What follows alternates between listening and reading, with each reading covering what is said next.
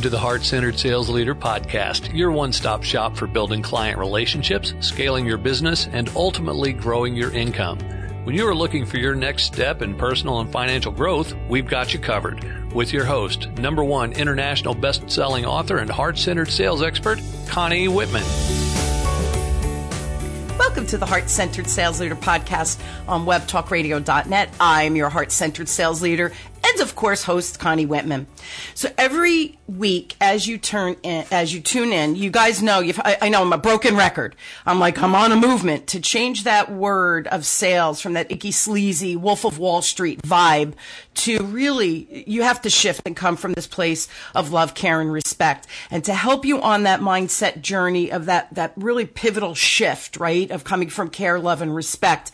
I have on my website a free resource for everyone, um, which is your communication style assessment. And within that assessment, you get a free report about your superpowers. So it shows how you show up to your, your clients, your prospects, your, your colleagues, um, your family, everybody in your life. I also provide a your lowest score, which is your blind spots. And unfortunately, sometimes we're unaware of our blind spots. That's why we call them blind spots, but they could be shooting you in the foot and causing you distress and leaving business on the table. So go to whitmanassociates.com slash CSA for communication style assessment. It's in the show notes. Take that test. It's free. It's a little quiz. Takes you 10 minutes, um, and you'll really get some insight. The other thing, because you know how demanding I am, I want you to go and subscribe to the show just so you don't ever miss an episode. And if you'd like to rate and review, I love to read those notes. They mean so much to me um, and always appreciate it. So my quote today is by George Bernard, Bernard Shaw. And George says, the single biggest problem in communication is the illusion that it's taken place. So whether you realize it or not, everyone is selling as part of their job, some part, right? You're either um, selling to your boss as to why you should get promoted or why you should get that um, increase in, in uh, uh, salary, right? So we're always pushing why me, right? Why me? That sales perspective. Well, 20% of the, of the time, no matter what your job is, even if you're an attorney or a CPA and that's not your full-time job, 20% of the time we are selling. So today my guest is Rebecca Gebhardt. Um, she's a best-selling author of name of the book. You should all buy it. Beyond the board, how to achieve your vision board is that am I saying that right, uh, Rebecca? Mm-hmm. Yeah, beyond mm-hmm. the board, how to achieve your vision board goals in a fulfilling and substan- sustainable way. She was the former top 1% sales and sales team leader at Globe Life Family Heritage Division and also at Southwestern. Rebecca now helps ease the transition from sales to sales leadership, which by the way are two very different things. So please help me welcome my amazing guest, amazing friend Rebecca to the show. So Rebecca, thank you for being on. I'm so excited to be here, Connie. Thanks for having me. Yes, me too. And I, I, I, apologize. I want to say your book one more time. It's Beyond the Board How to Achieve Your Vision Board Goals in a Fulfilling and Sustainable Way, which is really important. And we're really going to focus on that going from that sales to that sales leadership position because whether we like it or not, sales is a part of every industry, every job. Even if you're in a back office somewhere, sales is still prevalent. And then we get promoted because we're really good at sales, but that doesn't mean we're really good at leadership, right? So this is, this I think is a super important question. Now, you just finished a survey about the emerging sales leader. Um, why did you do that? in the last year, I made a hard pivot from sales coaching to sales leadership coaching. And I was hearing with my clients the big issues they were having. And my clients do very well. Um, and I was like, if these are some of the best and brightest leaders at sales organizations hmm. that are having these same issues, other people are having these issues. So what I did, I created a curriculum for coaching. And then I went, I don't actually know statistically if this is true. Like I know it to be true from my 20 years of sales leadership experience. And, and I, I know a lot of sales leaders and I, I've helped lots of people, but I went, where are the numbers? And I could not find the numbers. So I um, started looking around and I, there were a lot of transitions. There's a lot of leadership coaching. I've learned more about um, some um, coaching that's been done about transitions, but not for sales to sales leadership. And I just went, why why is, doesn't this exist? So the short thing, um, I called Gerhard Gschwandtner, who is the CEO of Selling Power Magazine, and I was almost like asking the teacher for the answers, right? Because he's an author and he's a researcher. And I said, Gerhard, do you have any information or know where I could look? Because out it'll take me it'll take me months to find it. He said. I don't have it. I don't think it exists. Wow. Why don't you create a survey? And I thought, I never thought to do that. So and I um, so I really appreciate his time and um, his encouragement. But that's why I did it because it didn't exist. Which is scary. See, again, it goes back to right. These athletes get okay, you're going to be the coach now, and the team's um, performance goes down because they were good at the execution of their craft, but that doesn't mean they're going to be a good sales leader or a leader in their craft. So we're promoted based on our ability, but not on our ability to lead. And it's really like two sides of the brain that we're using because, and, and here's the funny thing, and I know just in my sale, when I coach, right? When I teach sales or I coach with my clients, no two people are the same. No two people are struggling with the same sub skills or the combination of sub skills. We truly are unique humans. So if I come in and I think, well, pff, my way works, you should just do it my way. Meanwhile, you're this big extroverted, larger than life personality and somebody on your team is, is a little bit more introverted. I'm not saying a wallflower, but a little more introverted and a little bit more poised and calm. They can't duplicate your process because it's going to be an epic fail because they're not comfortable they're, they're trying to be something that they're not, then you're inauthentic. The client feels it, and then that that becomes that whole spiral effect. So, what isn't that scary that there's no research out there though? What great there's advice. no research, but yeah, but it's um it's the it's the status quo. So if mm. anyone who listens to this in sales your business comes from challenging the status quo. Your yeah. competition aren't people who do what you do; it's the status quo. And uh, Liz J. Simpson told me that she's a she's a, a coach that helps um, with this big money movement. Um, but what I saw and what I and I don't I didn't get this from the research. I can go into the research a little bit, but I was thinking like why we, we know that sales is different than sales leadership. We know that um, it's a problem, but why isn't there training specifically for it? It's crazy. What what is it about it? And I thought, well, and well, I'll actually just share. So we promote um, from the research. So I had 100 and over 150 people respond, nice. sales leaders, nice. and that was the magic number, Gerhard, that I needed to actually get to like legitimate statistic you know, analysis, right? Statistics, yep. And um, most of them were in um, top leadership. So um, prior to becoming promoted, 43% told me they were in the top 10%. 18% said they were in the top 25%. 17% said they were in the top 1%. So most people were top salespeople. They are positive, they're go getters, they figure it out. And I think we just take these people and go, well, they'll figure it out, they'll be okay.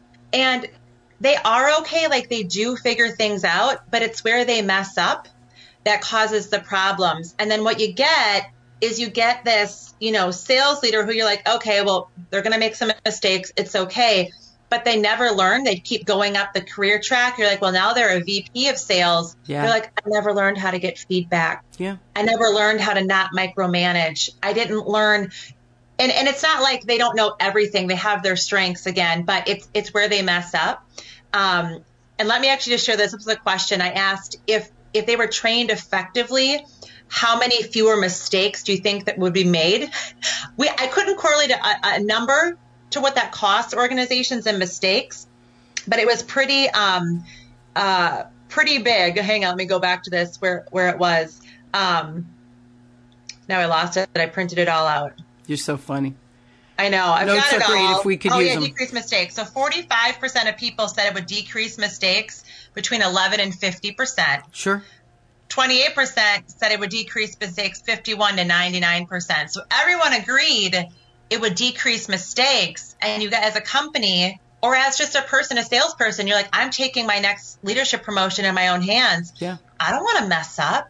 I don't want to like, you know, do that. And so that's anyway, it's interesting. The numbers were interesting when I looked into it and dug into it, but um, again, you know, it goes back to what I started with with my communication style assessment, right? With my clients, I ask them to take that because if you don't understand your own superpowers, you always want to, you always want to build on strength. But if you don't understand your blind spots, because they're blind spots, and that's exactly what they're talking about. These leaders, they figure it out. But wouldn't it be great to figure out, I don't have a great skill at asking for feedback. I need to hone that skill. I'm not great at coaching. I'm really good at telling and demanding. You're not going to get that same response. It was funny when I first started in sales, Rebecca, oh my gosh, 39 years ago. And uh, my sales manager was in insurance, so a little bit aggressive, right? Let's let's go there. It's aggressive, and I I am more about doing the right thing than being aggressive and in your face. But I remember I I'm really good at connecting and all of that, so I I started getting a lot of business clients and so this one young family went in to do the insurance. He was the business owner and they needed disability insurance, but they also needed life insurance. So I sold my first million dollar policy. Now this was back in the 80s, which was, that's huge. Okay. So I like skipped into work the next day, just so, so happy that I could serve the client, but so happy that like I got my first million dollar sale, right? And you know what he said to me? Why didn't you make it two million? dude, you should not be teaching people because you're a horrific human being, right? Like that was his response. But that's because, you know, more push. Um, he, he said to me, you should have more debt.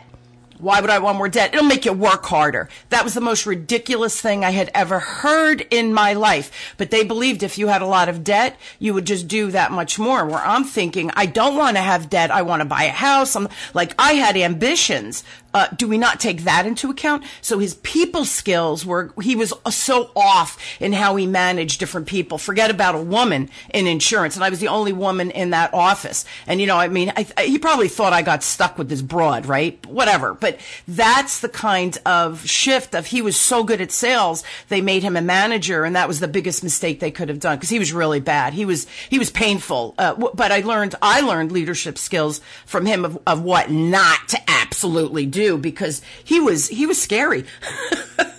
yeah, and you know, I say that quite often. Our greatest strengths as salespeople can become our greatest weaknesses as sales leaders. yes. And that's why what used to work didn't. So his unrelenting, like his never being satisfied. You want a salesperson who's never satisfied. You always want a salesperson who's pushing the envelope and wanting to get better all the time. But then you transition that into sales leadership and you go, are you never happy?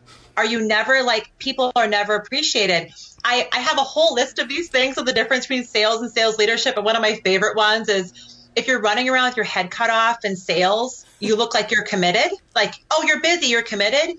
You're running around with your head cut off in sales leadership, you look like you should be committed. You have no control over what you're doing, right? And they go, well, let me just show how I'm busy and I'm, I'm productive and this means I'm successful. And there's just like they don't work anymore. You know, it doesn't work anymore. So, yeah. well, the other thing with that too, being busy. See, as a sales, see, immediately I go to my sales leadership mind and I'm thinking, okay, I see you're busy. What are you busy doing? And are you busy doing the things that are going to make more sales, grow your business, whatever it is? Because we're really good at the minutia.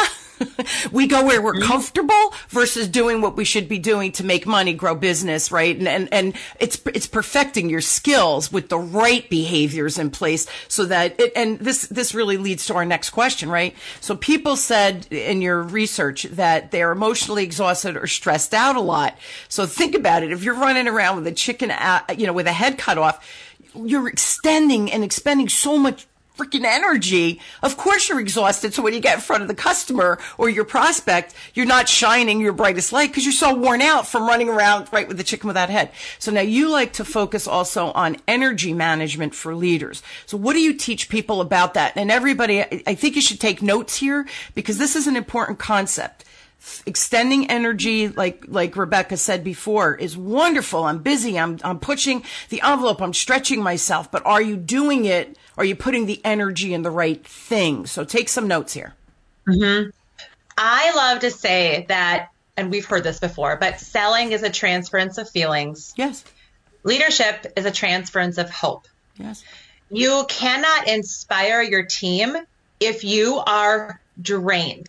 And um, one thing that I knew, but that I got really big confirmation on through this survey, mm-hmm. were the comments of what people said, How is it different? And most of them were, It's emotional. It's emotional intelligence. It is so different. So when I asked, What percentage of the time are you stressed out or emotionally exhausted? Sure. These were the numbers. 38% said they were that way 11 to 25% of the time. 25% said they were uh, emotionally exhausted or stressed out 26 to 50% of the time. 16% said less than 10. That was it. And then 15% said 51 to 75. Wow. 6% said more than 75% of the time. Wow. Now, stress isn't terrible. So I'm not, well, I don't want to be like stress is bad because stress is, is, is very motivating. Um, and we, we do need it. Like we need pressure. Actually, we need pressure, not stress. so yeah. I won't agree with that. that. I agree with that. Uh, yeah. Um, but leaders need to be very cognizant of how they fill up their cup and how they manage their energy. Um, Jim Loehr wrote this phenomenal book called The Power of Full Engagement that my sales leader gave me probably 15 years ago.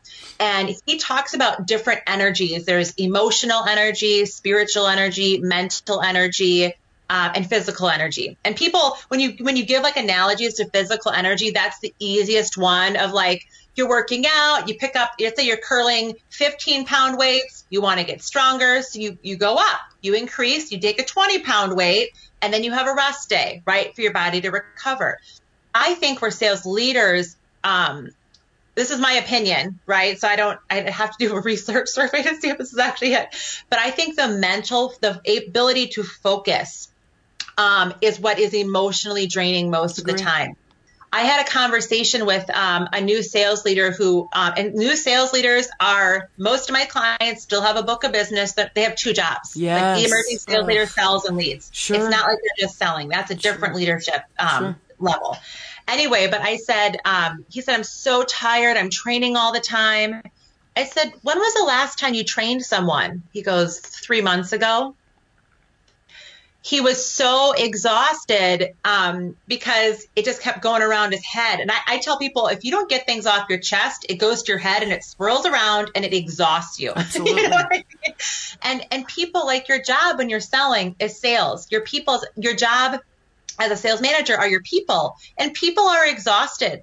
Your top salespeople, it's a transference of feelings. They have the biggest feelings they have the biggest problems Absolutely. typically. Absolutely. I don't want to be like salespeople are erratic and they're crazy people who don't. That's not what I'm saying. I'm just saying that people have problems, and if the person's right, feel good, sell good. You have to make sure your sales force is in a good spot, and you need to fill up your cup.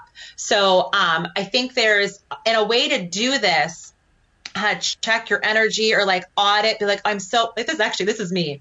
I I cold called for 15 years and I'm so sick of cold calling. And I I need to be reaching out to more, you know, VPs. Like I need to be doing that for my for my corporate workshops. And I'm on the phone the other day and I was like, oh, I'm so sick of it. And I was like, how much do I actually do? you know I mean? And myself, I'm like, oh, I'm mentally out of alignment, sure. right? Like I'm mentally exhausted. I'm, and I, so I say, are you exhausted because you're thinking about the work? That's right. Are you exhausted because you're actually doing the work? And Absolutely. that's, that's mental energy. Yeah, absolutely. It's so funny. As soon as you said cold call, I went. I broke into hives over here.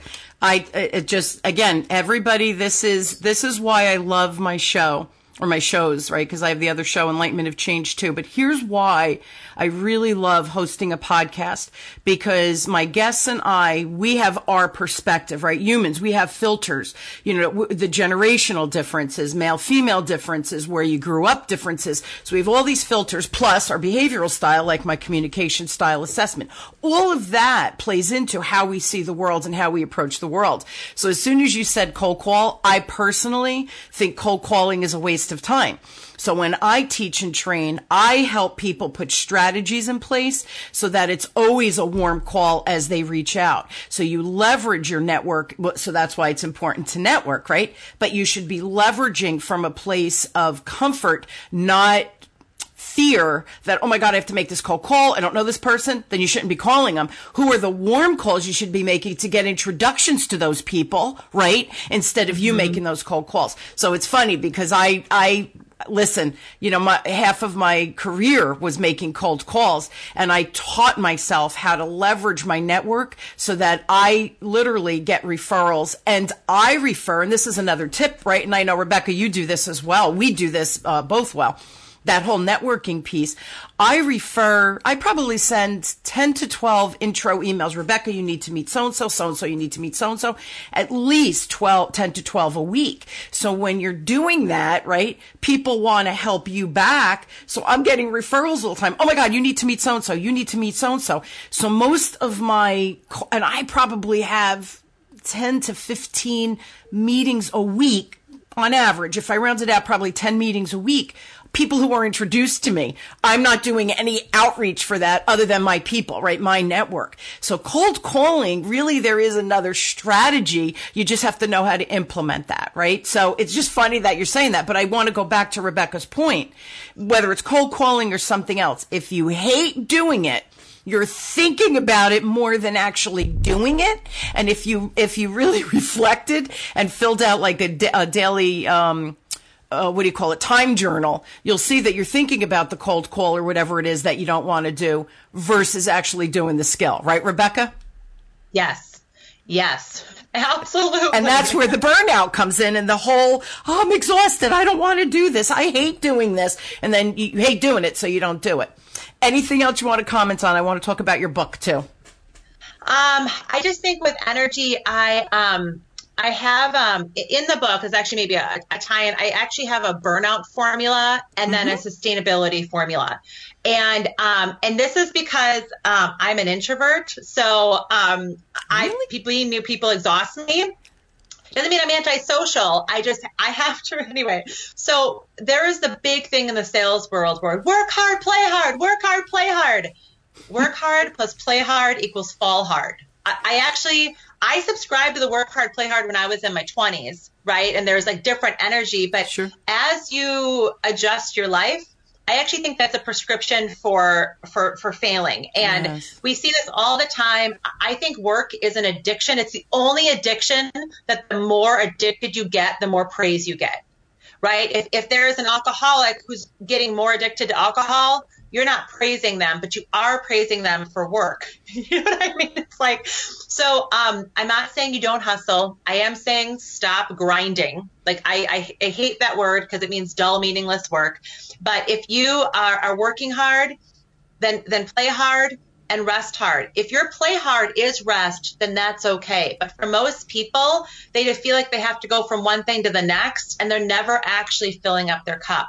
So then I have a, um, a, a sustainability formula. If you want sustainable success, if you want to stop being inconsistent, and sales leaders need to be consistent. You can't be like, oh well this is just where the moon cycle is so i'm high energy now and then you're in that's not going to work you know so if you work hard plus you play hard plus you rest hard those are not all three they're not like you have balance. You, rest hard could be a 15 minute meditation break in the middle sure. of the day, right? It could be you drink enough water and you have enough sleep at night. That's right. Whether enough sleep, six hours or 10 hours, it's, it's, it's dependent. Plus you observe.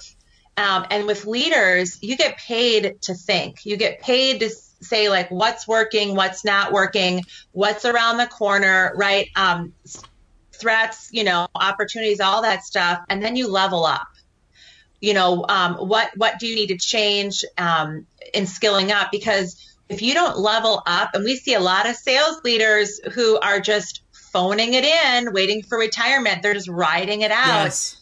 Boredom leads to burnout. Yes boredom leads to burnout. And so I think as, and I think most people in sales, we are all wired to constantly, like we are looking for how do we get better? How do we get stronger? And so, um, but that is something to look for, but that, then you get sustainable success. And it's true. If you're burnt down and pooped all the time, you're, you're just, you can't show up, man. Right. You're just, you're pooped and burnt out, right? So we have to make sure we find that balance. And it's so funny. I I will admit, re- reformed um, work workaholic or or reforming, I think is is a better word. I'm really good at work. I really love what I do.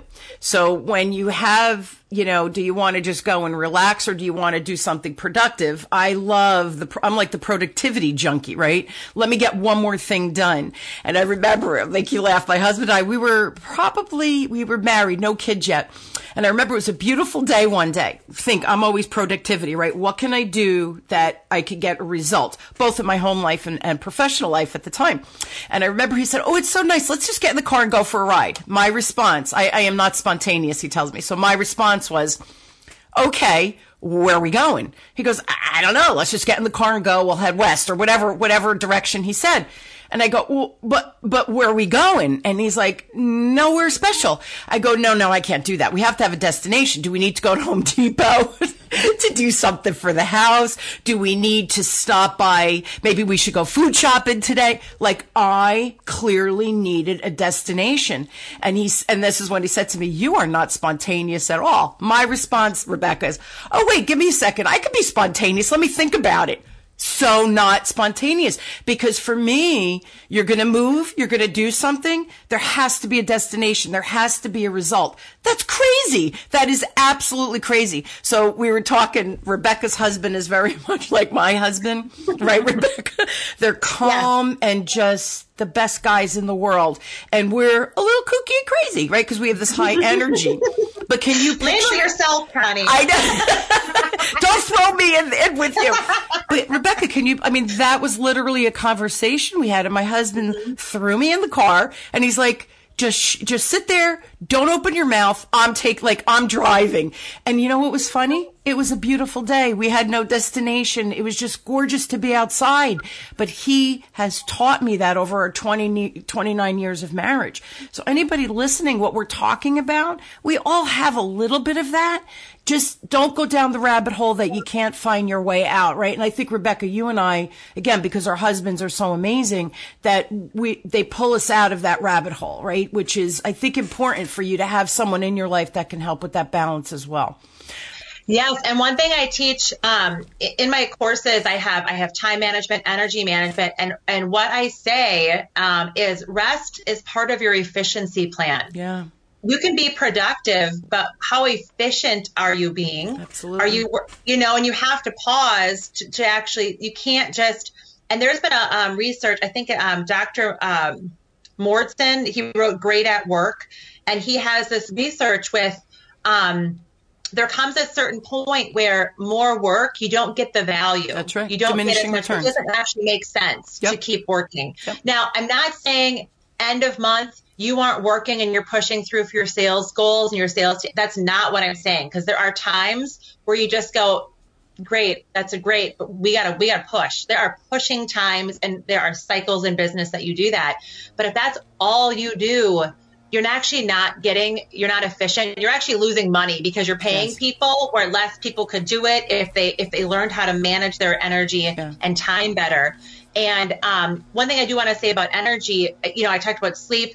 The, all of the energies together matter. So what you're putting into your body matters. What kind of food are you putting into your body? What what content are you consuming? Right? Like what's going into your brain? It's all of that stuff matters, um, and it impacts how efficient you are. Yeah, and and I think humans overall we have to have that balance, right? When you know, eat eat like if you want to have ice cream, okay, but don't have ice cream every day and don't have a half a gallon, right? A whole thing of Ben and Jerry's.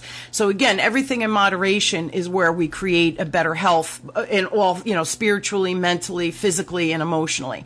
So here's another thing for leaders, and I know. Um, because leaders don't just impact their team there's that whole ripple effect right so like like the the my manager many years ago why didn't you send a 2 million dollar policy i have to tell you that brought me down I, I have high energy and I'm, I'm a very positive person I felt defeated that day. I thought I, I'm just not good enough. I'm never going to be good enough.